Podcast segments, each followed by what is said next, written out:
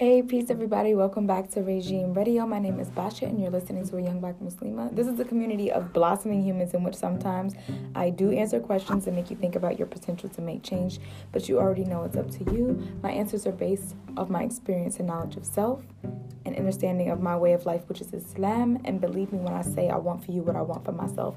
Today is the 95th episode, and we're going to talk about hip hop and Islam, Islam and hip hop. So, I just really wanted to talk about how hip hop has really changed my life for the better. Um, it's helped me to see who I am as a human being and helped me to come to an understanding of me wanting to change who I was and who I wanted to be led me to Islam and who I want to be still leads me to Allah every day.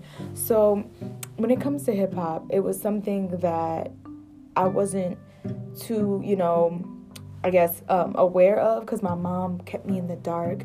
She just really wanted me to be like this Christian, good, well kept young girl, and she never let me listen to hip hop music. I was only allowed to listen to R and B.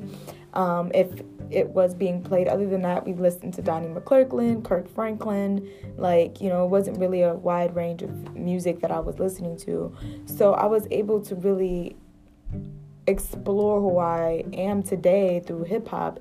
And through that, there was a gateway in which led me to Pan Africanism and African history. And in that was Islam. And I found so many amazing, you know, things that I didn't think I would find. I was so astonished and I really wanted to be able to know more. So hip hop was that platform foundation for me.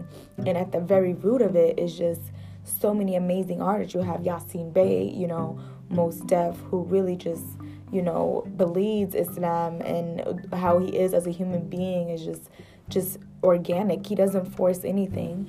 Um, you have poor righteous teachers, you know, Brand Nubian, like all these different artists, um, Rakim, who really try to, you know, strive to do what's right, especially in the industry, because it's so hard, right? Like we have so much going on and we don't realize that it really takes a toll on us as black people. When we run to Islam you know Allah makes those steps towards us to become better. So I'm grateful to be a part of the ummah. I'm grateful to continuously grow in that sense and be able to open up into a space where it would be necessarily hard because everybody knows like you know there's so much going on about like how you know Islam is is um, you know banishing music and saying music is haram and and I get it. You know, it's super imperative that while we see something to be haram, we we have to understand why or know why it is haram. So no matter how many people say something's haram, haram, haram, like it's so imperative that we have the evidence to back that up. And so when I look at hip hop, I see a foundation for me coming into Islam. And if it wasn't for certain things, me understanding in hip hop, I do believe Allah would have led me to Islam either way. But if it wasn't for me seeing, you know, myself becoming Muslim for certain Muslim artists, you know, just being who they were, I don't think I would have thought Islam to be for me. I, I really, you know, wanted to know more about it through hip hop through Pan African um, culture, through African history. And so Islam was there, and, and the scholarship was there, and I was able to open up. So when I look at hip hop, I see the foundation of so many, you know, amazing things that taking place today. You know, the foundation of Afrofuturism, which you guys know I'm all about that, which was the previous episode.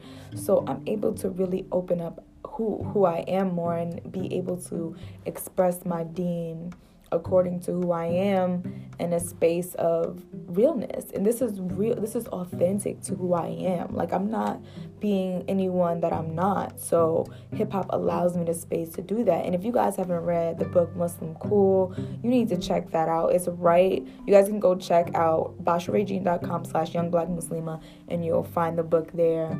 Um, you can also find it in my book club at basharegine.com. Go go check it out. Like we need to talk about how hip hop allows a space for black people to, you know, be happy to be Muslim, but not only that, allows Muslims who come from all different places of the world to express their deen in such a way that is beautiful and that you know is fearless and so when we look at hip hop, we have to see how it is beneficial for so many different reasons. Um, if it is positive and if it's about giving ibadah. So within my being, I have to give ibadah with everything I do. So at the foundation of that, for me, that, you know, that tip in that you know break of the iceberg or like me finding who I was it was between hip hop and you know African history. And within the middle the balance the shape had the surat al mustaqeen there was Islam. Like and Allah softened my heart to the deen and I'm very grateful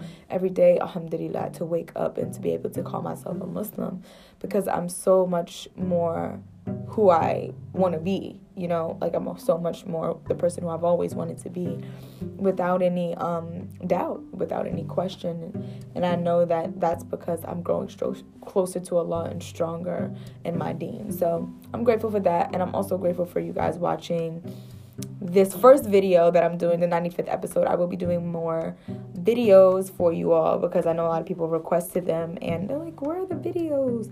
How are you gonna have a podcast and you don't have videos? I'm like, Because I wanted to bring you guys closer to the understanding of what I'm trying to do. It's not about what you see visually, but about what you listen to and about how you connect with what you listen to. So, I'm just grateful to be here and I'm grateful to be able to connect you with who I am as a Muslim woman, as a black Muslim woman, and just as someone who is a part of a younger generation that is trying to make it easier for the generation to express themselves in this world, but at the same time put Allah first, you know? And so it's it's just so important imperative that we are there for them.